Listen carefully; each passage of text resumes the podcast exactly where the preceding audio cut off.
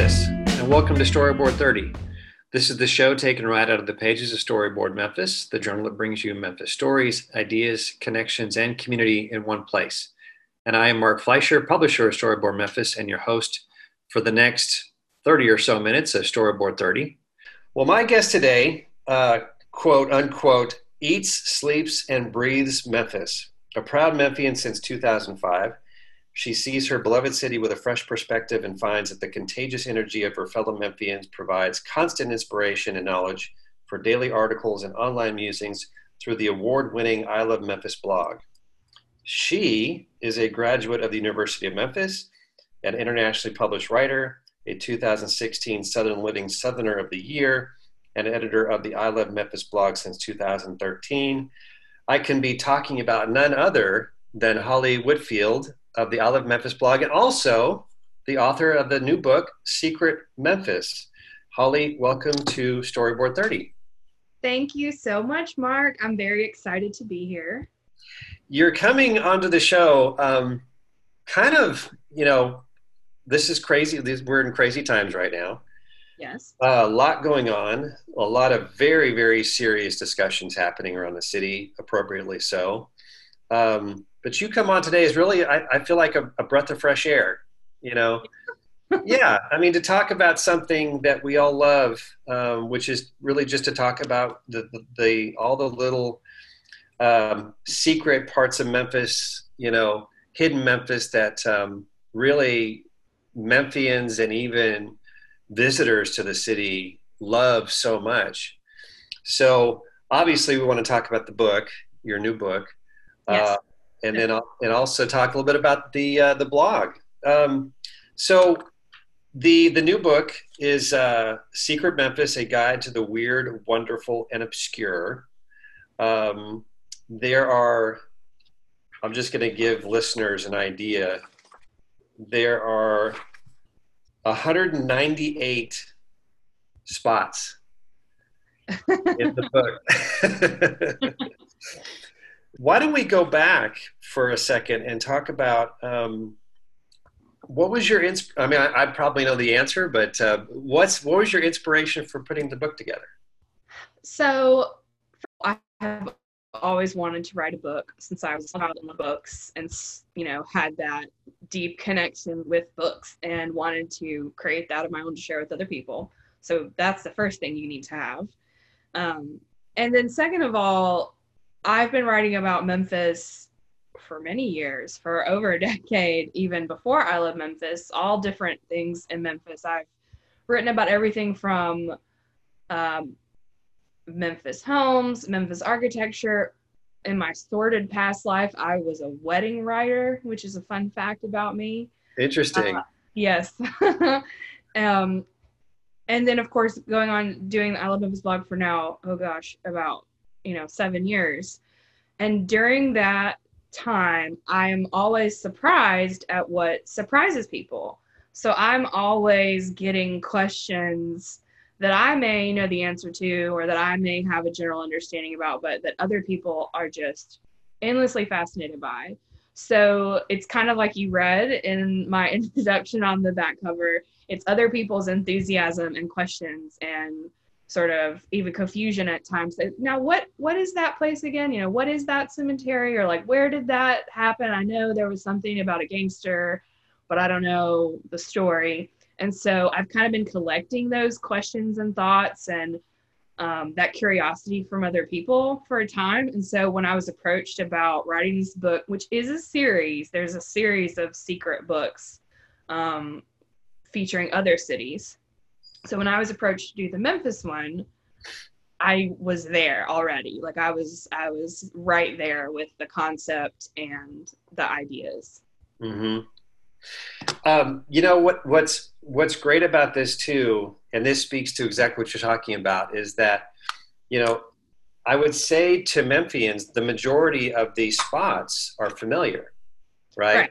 However, what you get into with each location is something that's secret within the location right you know or did you know this about the location you know um, you know i'm just going to randomly pick some of the pages that i've i've earmarked here you know, like the Taco Bell on Union Avenue.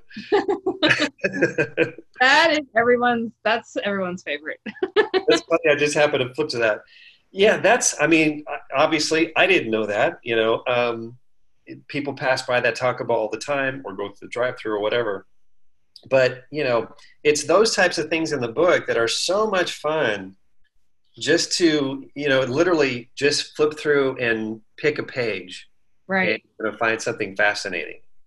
I'm know? glad to hear you say that. And I've heard a couple other people give that same feedback because my method in choosing which you can call them secrets, you can call them stories, you can, most of them are physical places you can go to as well.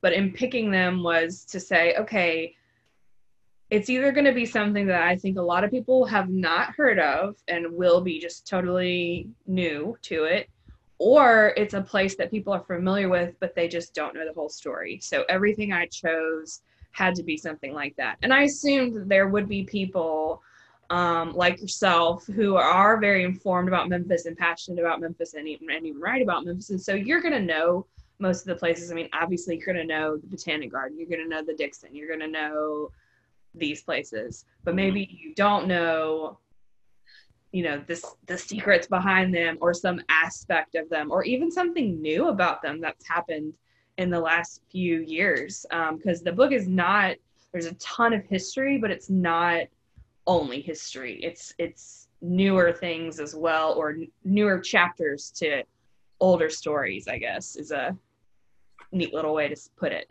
yeah yeah in your introduction you know you mentioned um, the book is for lifelong lifelong uh, Memphians, for recent transplants to the city, for people planning to visit, folks who don't know a thing about Memphis besides the fact that Graceland is here. Um, and it really does. It does. It, it it does gear toward all of those groups. You know. Um, Which can be hard to do, but I tried.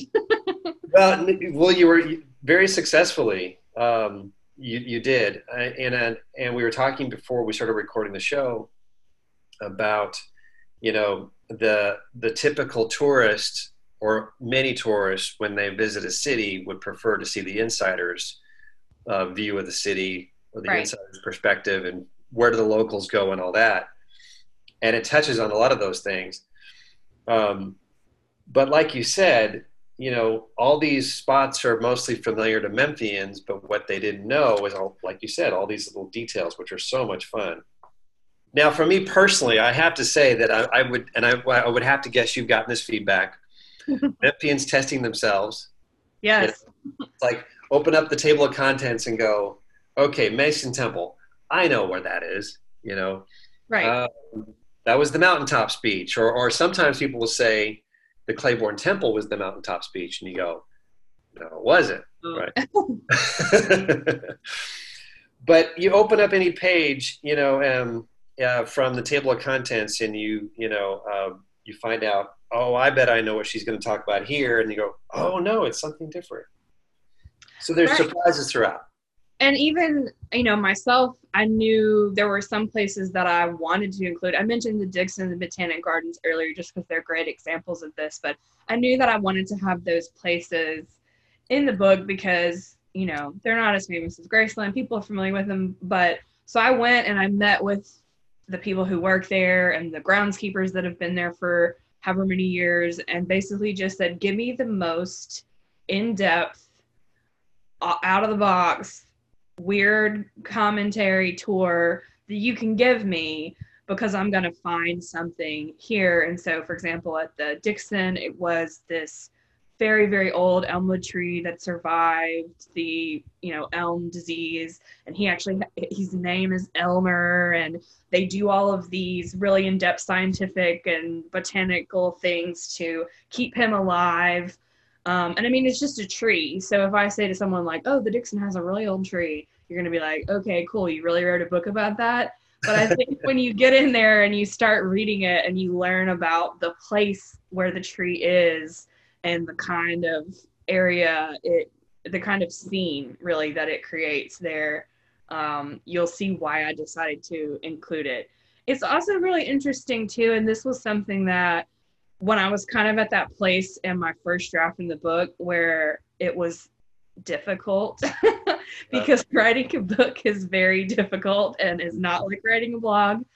I got to this place where I was, you know, I don't want to call it writer's block, but I was probably that. And I talked to a man who had grown up in the Memphis area, not in the city limits, but he'd grown up in the Memphis area his whole life. Um, he's a middle aged person and he's very educated and he knows a lot about the city, but he hasn't lived in Memphis for a couple decades. And so he was back for Christmas and he was a family friend. And so we were just talking about stuff and he was talking about, you know, what he wanted to do. And maybe he kind of wanted to do like a tourist in your hometown. And he was talking about Dr. Martin Luther King Jr. And he was talking about that, you know, his assassination in Memphis. And he was like, so where where was he assassinated? And I kind of wanted to say, like, are you kidding? But of course I didn't because I try to be nice. But he was like, I mean, I know we have the Civil Rights Museum and I know we have so and so so and so, but like, where is the thing? Like, where is the actual thing? And it kind of made me realize, like, and maybe that's an extreme example, but it kind of made me realize like the way that our education system is, we gloss over some of these things. You know, we know a quote from Dr. King, or we know there's a civil rights museum. We know it as an amenity, we know it as a tourist place, mm-hmm. but we don't make the connection of why he was even here or what that has to do with what's going on in our country, in our city now. And this person who was clearly, you know, passionate about the city and a very open person still just hadn't had the connection made for him. Like, no, that really is where the assassination happened. That is where racism happened. And so I did actually end up including the Civil Rights Museum in the book, even though I initially was not going to um, because I just assumed it was so well known. But I wanted to frame it as this is the history that is also like the story is not over, is continuing to happen. Um, so those are the kinds of of things I try. I mean, it's, there's so many. there is so much to talk about, but those are the kinds of things that really inspired me at the end there to kind of get through and say, oh no, these stories, you know, need to be told and these people's names need to be said. And it's no judgment on them. I mean it's it's about we all have busy lives and we're all you know we're all doing capitalism and we're all going to work every day and we're all you know we have kids and families and this and that. I mean it's i mean maybe maybe that's something you should know but overall people are not eat sleeping and breathing memphis and that's okay. And so that's why I'm here to answer your questions. well, that's that's the thing too. Is that yeah, um, you know, in in our work, we are, you know, eating, sleeping, breathing Memphis. Yeah, it does make a difference. Yeah. So that leads me to my next next next question. Is that you you mentioned interviewing people. How long did this take you to get through? and, and compile your list. I mean, were there any things that didn't make the list that you wanted to make the list or? Yes, there were some things that didn't make the list and that I think of now and am sad about, but I, I don't think about that list all the time. I, I have it somewhere, I keep it, you know, maybe there's going to be part two one day. Um, mm-hmm. But it was hard it was hard to make the list and narrow it down but it definitely wasn't hard to come up with options and ideas. I mean i started out with some enormous spreadsheet. I started out talking to a lot of people. I wanted to be sure that i covered you know all parts of the city. Mm-hmm. so that was that. But it took me i think it took me about nine or ten months to do the initial draft. Now keep in mind i have a full-time job. Um, and I'm a very active member of a wiffle ball team. So I, you know, have a lot of demands on my time. um, but in all seriousness, you know, it takes a lot longer. And I will say I start I did underestimate the amount of time and work that it would take to do this because I, you know, am familiar with so many of these places, but then you get into it and you say, oh no, this needs to be exactly right. Um, I can't just, and one example of that was the Chickasaw um, Heritage Park and the Chickasaw Mounds there, which I can tell you more about if you want to know. But that's just an example of one site that I kind of thought that I was going to be able to say, okay, this is it. This is what happened. I already know that. Mm-hmm. Um, but I, you know, when you start down, sit down to do the research, it takes a lot longer. So nine or 10 months, you know, just like a baby or a child. Uh, and then another couple of months of editing and some really great editing from my publisher which is Reedy Press based in St. Louis, and they work with local authors in cities around the country. So even though they're not based in Memphis, they work with obviously a Memphis author to create this um, mm-hmm. um, and other Memphis books that they've done. And then, you know, you just wait a couple of months and then it's a pandemic and then you release a book and you're like, all right, well, this is what we're doing. And we're mm-hmm. not having a launch party, we're not having a book signing, um, but we're doing it. So the whole entire process took about 18 months, like a year and a half from like day one of discussion to the book is in my hand. That's not bad. That's no. not bad. That's that's that's actually that's pretty good when you consider um, the the research that goes into these things, um, and also, I mean, just the time to arrange for interviewing people. You know, um, like I said, you know, this is just not stuff you go dig through a website and you find these secrets. This is something that takes, you know, a lot of research and, and talking to people. 18 months is pretty, pretty darn good. Yeah. If I had to do it, I'd probably ask for more time, but that's yeah. okay. You know, I've never written a book before. So this is my very first one. I'm, I'm very proud of it, even though it was hard and challenging, but that's why you do things like this so you mentioned the, the, the Chickasaw Mounds and uh, over the French Fort, you know, area, Metal Museum. Tell yeah. me about your experience there. Okay, so even though we've t- I've talked a lot about research and I'm about to talk more about research, the secrets and stories in this book are not super duper long. It's not like you're going in 10 pages on each one. It's actually quite short. And so the amount of material that I can talk about with each individual place is pretty short. However, there are some things that I just wanted to be sure I got really, really right. And so, if you're not familiar, Chickasaw Heritage Park has these Native American grassy mounds. They're not burial grounds, but if you think about burial grounds, that's what they look like. It's next to the Metal Museum. It's French Fort, as you said. It's next to the Marine Hospital. So there's so much history in Memphis right there. And I'm thinking I just want to talk about the fact that the first people who lived in Memphis were the indigenous people who built these mounds. And this is a historic site. Mm-hmm. And so I go there and I'm walking around, and they have a lot of historic plaques there. And they talk about on, on these plaques, on these markers, they talk about the fact that this is the site, that area is the site where Hernando de Soto, you know, colonizer first arrived in the Memphis area, first saw the Mississippi River, perhaps even it was implied on this marker um, from the view from the mounds, which are quite tall. Like you, you'd be surprised. They've been there for hundreds of years and they're still really, really steep. Like wear appropriate footwear when when scrambling yeah. up them.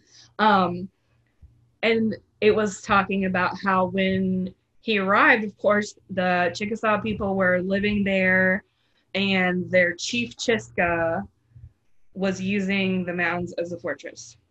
And I said, Chief Chisca, who is that? Is that a real person? Like, that sounds really great. It sounds really great. You have this jerk Hernando de Soto coming up here thinking that he's going to discover the river, and then there's this, you know, beloved Chief, and they're using them. I mean, Chief Chisca, and then now we've got Chisca Hotel, and we've got the Memphis Chicks baseball team. We, you know, we've co-opted the use of this. I don't know. I just didn't believe that he was real for some reason, or maybe just my inner skepticism. And so I did a lot of furious googling and really couldn't find a whole lot on the actual person of Chief Chisca, which I thought was kind of the key to the story. But mm-hmm. I kept going and I kept going and I kept googling and I'm going reading this like really insensitive account of the event from the 1800s written by somebody who thought they were a historian. And then I'm reading um, and they're quoting another historian's book. So then I find that person's, you know, book. Thank you, Google Reader. And I end up going all the way back to what amounted to essentially a second-hand account of the actual expedition that landed in Memphis with Hernando de Soto. Um, so it's a book called La Florida del Inca, written by um, a Portuguese person who got the story from someone that was on the expedition. And I'm like, again, furiously on Google Reader, like, I know a little bit of Spanish. I'm trying to like translate it. But the plaques are real, is basically what I'm saying. Uh-huh. The people who made those uh, historic markers knew what they were doing. Not surprising. Um, Chief is a real person who was using those mounds as a fortress, and then those mounds were later used as a fortress um, for in the Civil War. And unfortunately, the Chickasaw people that were in the area, so it's not like just that one village is the Chickasaw people. They were spread out across the Mid South. You know, years later, they were forcibly removed by the U.S. government and that's the sort of sad part of that story. They left through Memphis on the Trail of Tears um, mm-hmm. Um, and so I just uncovered this whole, I mean, it was already uncovered, but personally, I uncovered this whole thing that happened in this one place that tells a story. And there's a sculpture there that speaks to all these things. Mm-hmm. So it was a really long answer to your question. But to me, I stayed up like all night one day, just going back and back and back and finding quotes that were from each successive source until I basically went back as far as I could go personally, not being a historian or an academic myself, just being a writer. Mm-hmm. Um, so I, I nerded out over that so hard. well, you know, it, it's easy to do that with any of these topics. yeah. Know? This one in particular, though, I find, you know, there's a few places in Memphis where if you want to go back prior to 1900, let's say, and get a sense of what was Memphis like, you know, how did why why was Memphis founded here specifically? Why why along the Mississippi River here? That's one of those places that kind of answers one of those questions. You know, I think. Right. Because of the location and because of the the, the the you know the bluff and the and the, the view of the river, not to mention the the actual heritage of that site. Um, Shelby Forest is another place to me that feels like what was it like 150 years ago, 200 years ago, whatever. Yeah.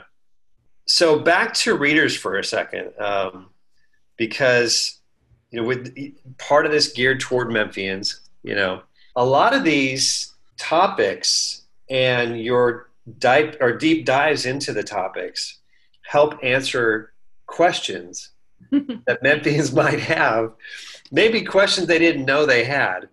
You know, like I just flipped to um, Little Milton, yeah, who's sitting in the on the bench in front of the Blues Hall of Fame. You know, so many people have probably driven by there or walked past there a hundred times and never asked, "Who is that?"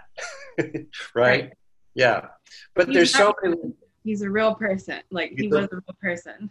he's exactly. Yeah, but there's so many little places in the in the book um, that kind of help you know answer some of those questions that people didn't even know they had. The the hidden skate park. I love that one. Now this is one I did not know. I mean, actually, there's a, a number of things in here I didn't know. But yeah, I to ask you what what did you not know? oh, there's a ton of stuff in here I didn't know because, like I said, I was familiar with most of the sites, but um, but what I marked are things that I really had no idea about whatsoever. Um, the the blue dudes. oh yeah. I love it. The V and E Green Line sculptures, uh, true little little hidden gems, you know, in the shadow of crosstown concourse across the across the uh, North Parkway, right? Right, and I like that one too because again, it's it's a lot about history, but there's also things that have happened in the last ten or fifteen years. Like those were those sculptures were created by students and Mem- art students in Memphis, and you know they're relatively new, um, and that's kind of cool. The same with uh, the Alttown skate park you just mentioned. So I did try to bring in some things like that. And there were also things that were happening while I was writing the book. I mean, almost exactly a year ago, they unveiled the Man in Black Johnny Cash statue in Cooper Young. Mm-hmm. And I was there for that unveiling, and I was thinking, I mean, if I had written this book and finished it six months ago, I wouldn't be able to include this. Yeah. So that was really cool. And like the coliseum and the antenna historic marker. I don't i don't want to give away all the secrets but um, i want to ask a serious question a little bit more serious question because you know uh, we mentioned you know we're in the middle of a pandemic still. Uh, we have you know these serious discussions going around in town. How did you feel knowing uh, as the seriousness of the pandemic started to reveal itself knowing this book was coming out how did you feel about the release of the book? You mentioned no book tour, you know, right. uh, things like that. Has it felt any less um, special or a disappointment that, that it's it's been been released at this point? Yeah, I think disappointment is too strong of a word.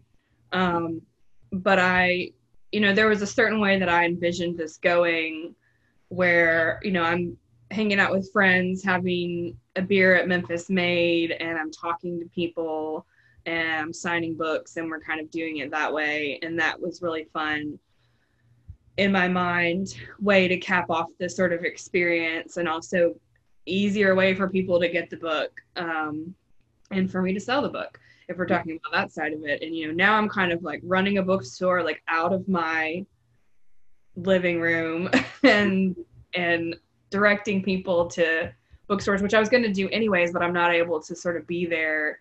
Um, but it's everybody has had to make adjustments in their life. It's not like I have some great tribulation having yeah. to release this book during this time. So I'm in you know, I think it technically came out like May 20th or 20 something. So there were several months that I anticipated that I knew that it was going to be like this. And so I didn't really have a ton of, you know, gnashing of teeth. The thing that I was more concerned about is, you know, a lot of people are uncomfortable with self promotion, um, especially people who aren't like salespeople naturally. And so I'm anticipating that I'm going to switch into that role once this book is released um, as an expectation for myself and for my publisher.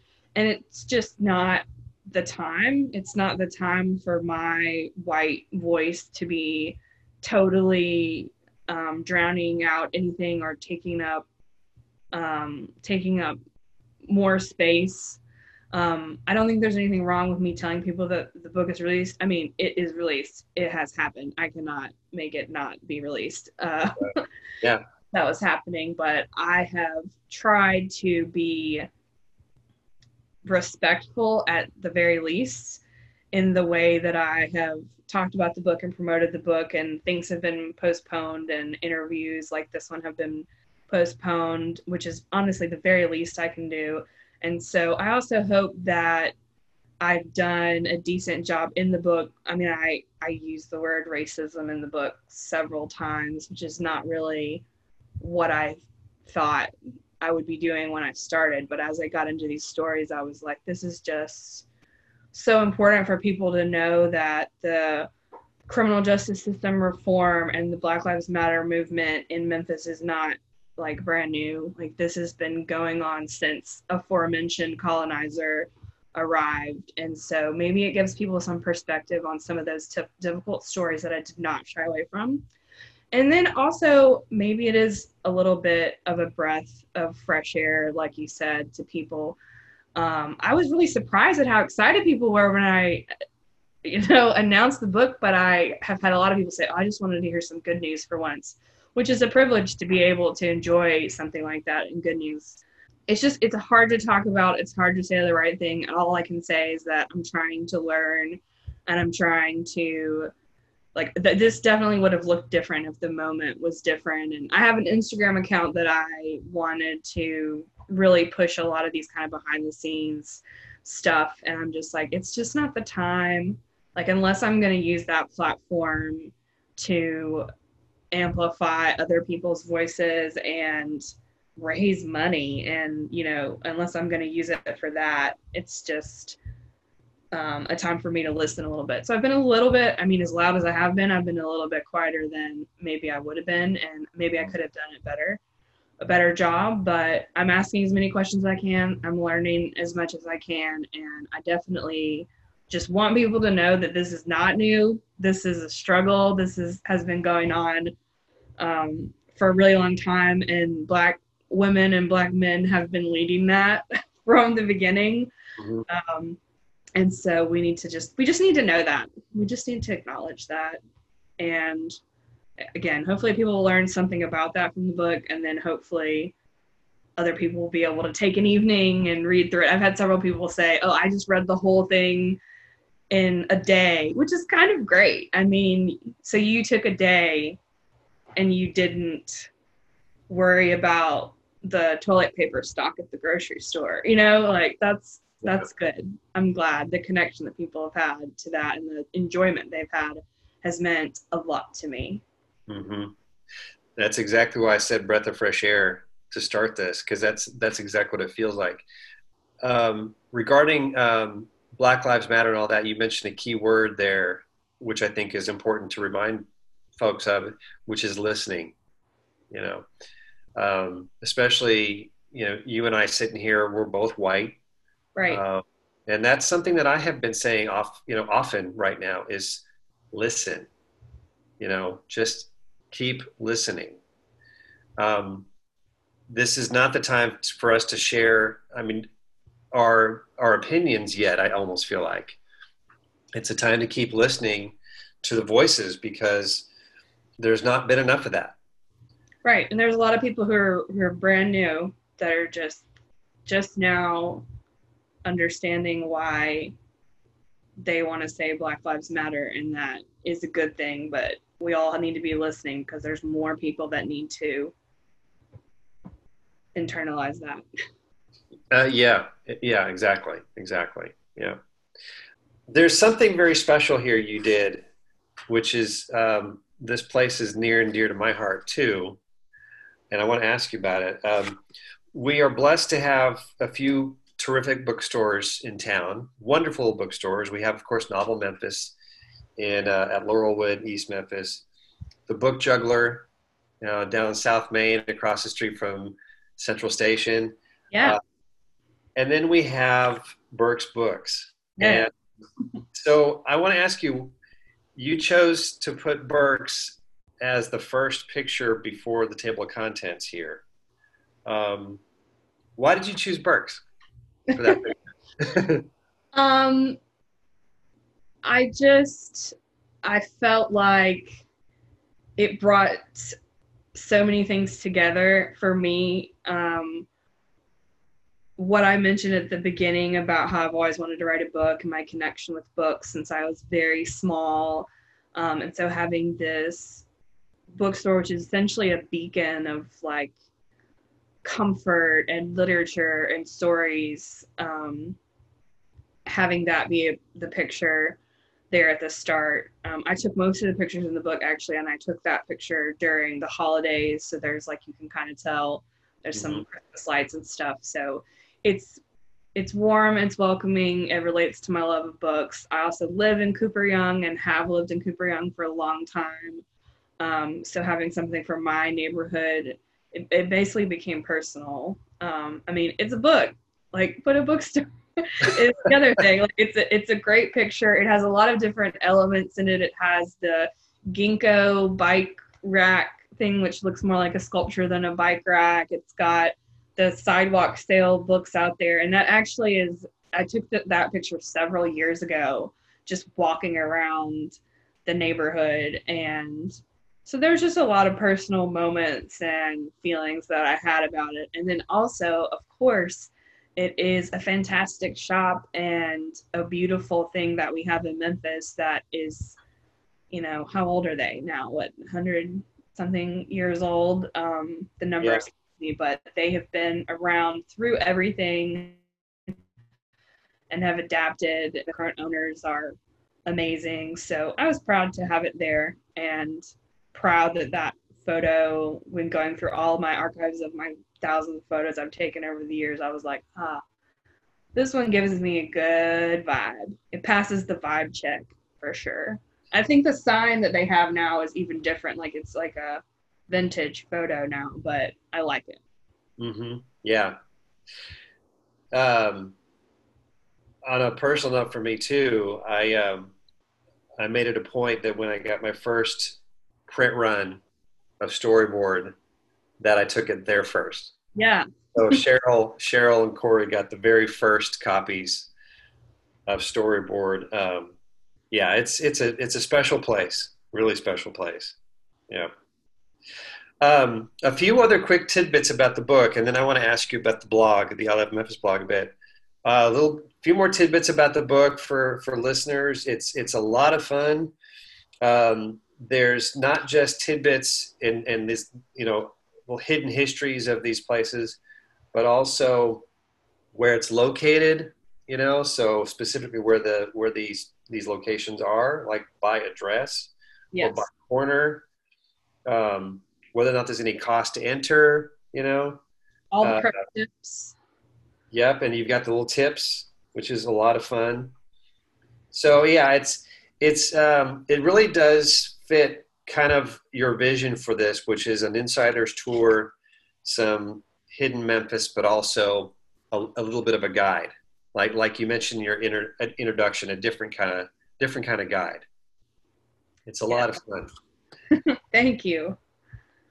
So you have been the editor of the I Love Memphis blog, as, as we mentioned, since 2013.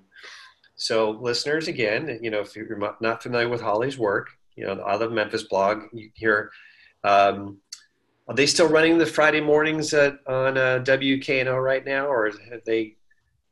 We are on hiatus with that, but I feel I was just thinking about that this week that soon it will be time to reinstate those. Um, it's so that's so fun. So the blog, one of the most popular things on the I Love Memphis blog, which is at ilovememphisblog.com, is our weekend guide. It's five things to do every weekend. And so a few years ago, the folks from WKNO asked me if I would kind of turn that or part of that into a little teaser radio segment. And I've loved doing that for several years and they've been super patient to help me get that segment together. Um, and so many people say, Oh, I heard you on NPR. Like, I hear you on NPR every day. And I said, I'm only there on Fridays, but okay. um, and unfortunately, that's just been on hiatus because, I mean, how many virtual concerts can I talk about? Um, mm-hmm. them, but I'm looking forward to when I can reinstate that. Yeah, and talk about actual real live events and, and all that. Yeah. So the um, the I Love Memphis blog um, we were talking about before the show. It's been around now since 2009, right? Right. and it's evolved, as you mentioned. Um, so it is more than just a blog of what you love about Memphis and what I'll say we love about Memphis. We, as in the you know Memphians Right. But it's also an event listing, you know, what's going on this weekend, what's going on in general. Um, you've also had to adapt a bit during the pandemic, right? Right. Just like so many of us, you know, having to share some, you know, COVID related uh, tips, warnings, things like that. Right. Um, and the blog has always been, maybe even first and foremost a resource, an information resource, just a ton of info, um, really specific info. And so it became even more important that that was the role that I Love Memphis played, especially at the beginning of the pandemic. I mean, people were coming to me, and coming to the blog to find out what's going on in the city, and that was what was going on in the city. Um, and so I did my best to share information from official sources and it's a little bit you know it's not fun uh, necessarily but it was important and then it was important as kind of we evolved into we're doing takeout now, we're doing curbside, you know, restaurants and food doesn't play a big role in the Secret Memphis book, but it plays a huge role in what I'm doing with I Love Memphis. And so just trying to support local restaurants and getting people to go out to those. So, I mean, it was definitely a challenge, but it was just, it made sense with the role that we already play in trying to help people, trying to help people have the best Memphis experience they can, whether that's not being able to go out and having to get food delivered or whether it's going to a humongous festival that maybe we will have again one day. we hope. oh. Yeah. Looking out over the last few years with the blog, you know, there's so much information on that blog. Yeah. And you have contributors, right? right. Um, but one of the things I, I, I came into this interview curious about is is it just you or is it is it a set of contributors is it a whole office of people so you mentioned you might have something interesting to say, to, to share about that i mean I don't, I don't know if interesting is the right word but you're like is it just you? And the answer is basically yes. Mm-hmm. it basically is me. Um, most of the content that you read on there was written by me. It's kind of a living breathing thing at this point being almost 11 years old. We have so many years of content that is still relevant whether that was something that my predecessor wrote or something that i wrote when i first started things that are updated regularly but it's it's like it's not as though i'm creating every single thousands of posts from scratch every month so it's kind of built up um, it's a little less overwhelming when I think of it that way, so that's good. But we do have contributors. Um, it's I'm always trying to get more more contributors. Things are kind of on hold this spring. Um, unfortunately, the big push that I wanted to do to hire more people. I call them contributors because freelancers just doesn't fully describe it, but it's essentially people who either have an expertise whether it's um, Blake Markham, who is a champion barbecue cooker and a huge beer aficionado that writes about those topics for the blog, or someone like Wesley Parham, which is one of our um, he stays busy contributing to the blog and he writes about all kinds of things, whether it's how mad we are that the radio station changed its format or music. He does a lot of great Memphis music that I have never heard of, um, like today, like modern Memphis music. Um, so I really, I love the contributor program. I want it to be more robust, but for the most part, is me in front of my laptop, frantically trying to do this whole thing. I am, of course, part of the team at Memphis Tourism. There's disclaimers all over the blog that I'm a full time employee for our tourism board, um, and I'm a part of the team. And so I'm helping them with stuff, and sometimes they're helping me with stuff. Um, for the blog, we try to help each other out because it's not good or fun to create in a total vacuum. Mm-hmm. Um, it's very much a lot of blood, sweat, and tears on my part and my predecessor and our contributors. yeah. So, in looking at it, it can't, it can't, you can't possibly have access to all that information at the same time. So, how do you gather your information for the for the blog? Well, luckily, because the blog is well known and has been around for so long, people email me every single second of every single day with a ton of information. And I always wish that I could share all of it, and that's just not physically possible. Um, but you know, I'm I'm a part of. It's kind of weird being like being media, but then not being media. But I'm considered media mostly, and so I'm on a lot of these lists and things, so I can kind of get um, a lot of great information from the people representing all the different businesses, restaurants, events, and organizations in town. They're coming to me with information, which is great because I probably wouldn't be able to do it otherwise. Um, and then it's just talking to people. I mean, we have the Memphian Meet feature, which is another thing that I really want to grow, where I do like fun Q and A's with other um, other native Memphis natives or Memphis transplants, and so it's a combination of people sending me things that I then curate and translate. Um, because I'm not a huge fan of like the PR speak. I love PR people, but I'm not a huge fan of that voice. Um, so I translate it into I Love Memphis, and I get all those emails, and I also do a lot of interviews, and then I also do a lot of furious googling. Um, I mean, I, that's just the fact. So, yeah. especially yeah. when you're compiling a list that its primary function is to not is just to inform. Um, I'm happy to do the work of figuring out everybody that's open their dining room so you can decide if you want to go or if you don't want to go. Either way, mm-hmm. you know if it's open. Yeah, yeah. Yeah, the, the the the work has changed in that arena a little bit in the last number of months. Yes. Yeah. yeah. yeah. And it changes constantly too. Um, so that's a challenge. So I appreciate people's patience with that. Um, because every day I feel like, oh yes, I just got done with this update. Okay, it's all outdated. We got to redo it. the the the news, the changes, the press releases, they have been furious, you know, in the pace in the last few months, and especially very beginning of the pandemic, it was just it was nuts.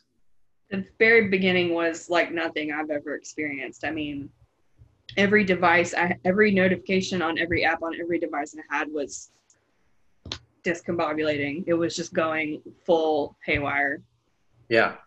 So with with all that's going on, the, you know, the pandemic, Black Lives Matter, and everything else, it's easy to sometimes lose focus on the the core root of what you do and you know even with storyboard what i do which is basically a love for Memphis.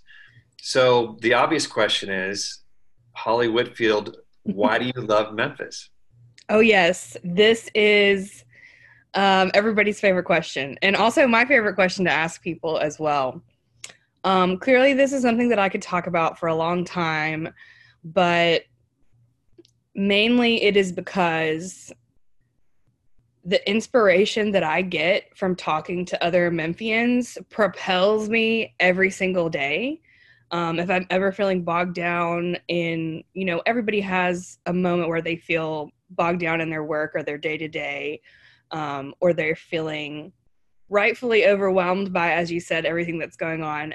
If I can connect with another Memphian about something in Memphis that they're passionate about, or if I can connect with a story about Memphis, there's something special about this city, and it just gives me an energy and an appreciation, or you know, at times, you know, it's humbling.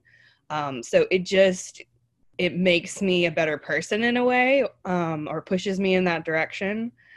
Uh, but yeah, because Memphians are really amazing, whether they're working to solve problems or whether they're being creative or whether they're being um, outspoken or whether they're doing things their own way, which I love, um, whether they're protesting or whether they're making delicious food. I mean, I could just go on and on about about that, but um, it's really just the people. And I know everyone says that, but it is just the people. Mm-hmm. Yeah. When did you realize, you know, you being a transplant now and being here for for how many years now? It will be 15 years in August. Wow, wow. Yep. What was it you realized and when after having been here for for whatever time that there was something special about Memphis? Well, I sensed that there was something special about Memphis, at least for me, like the first time I ever visited um, the University of Memphis campus when I was doing college visits, which is going to the U of M is what brought me to the city. And I couldn't put my finger on what that was. It's probably a combination of just an 18 year old being in a quote unquote larger city for the first time and the excitement of that. Um, but also, the city felt accessible. You know, it didn't, it wasn't too overwhelming. It was a great, it was a great size for somebody that was coming out of a college town um, in South Mississippi. And I think the first few years I was really focused on school, but as I was able to branch out, whether through school or just my life, I started waiting tables. Um, I made friends outside of the college, and just it was kind of like when you're getting to know someone and you're like, this person's pretty cool, but the more time that you spend with them and the more you get to know them and like learn something unexpected about them, you like them more and more, and then you become friends. Uh, mm-hmm. But Memphis was like that for me. It was kind of like the more I learned, the more I liked. And also, like a person, there's things about it that I don't like, that I hate even, and I wish that I could change. Um, but that doesn't mean that I don't stop loving it. I would agree with the, the, the people part for sure, amongst other things. Well, Holly Whitfield, I Love Memphis blog and author of Secret Memphis, a guide to the weird, wonderful, and obscure. It is, it's actually selling out it's uh, it's sold out at Novel and at Burke's. Um, Book Juggler, I'm sure that she has it over there too. Um, Tiger but, Bookstore, I want to throw in as well. You got your Tiger's hat on. People can't see, but you do. that's right. Yes. Before we um, before we wrap up, any other thoughts you might have? I just want to tell people again how they can get it. Um, you mentioned that it was sold out at some local bookstores as of us talking today, but I know that they get shipments in really, really quickly. And so maybe by the time, I mean, certainly by the time people are listening to this, there will be more books at our local bookstores. And you can also go to secretmemphis.com and get autograph copies, autograph signed, whatever you, you want to call it. Uh, for me, I will send them to you personally um, if you want to get it from secretmemphis.com. And then I do have the Instagram that I mentioned, which is just instagram.com slash secretmemphis that I will be sharing additional insights and a lot of the kind of stuff that you and I talked about today um, and more photos and color photos and things like that. So yeah, secretmemphis.com, Secret Memphis Instagram, and support our local bookstores. They're going to be getting in more copies if they don't have it at the moment. You can like pre-order it, right? And then they'll tell you when it's in. Right. Yeah. Very good. Holly Whitfield, thank you so much once again for coming. I, I feel like our chat today was well overdue. Yes, it's been too long. We've both been dealing with all those press releases, and I'm really thankful um, that you reached out and I appreciate you having me on. Okay, cool. You've been listening to Storyboard 30, and this is your host, Mark Fleischer.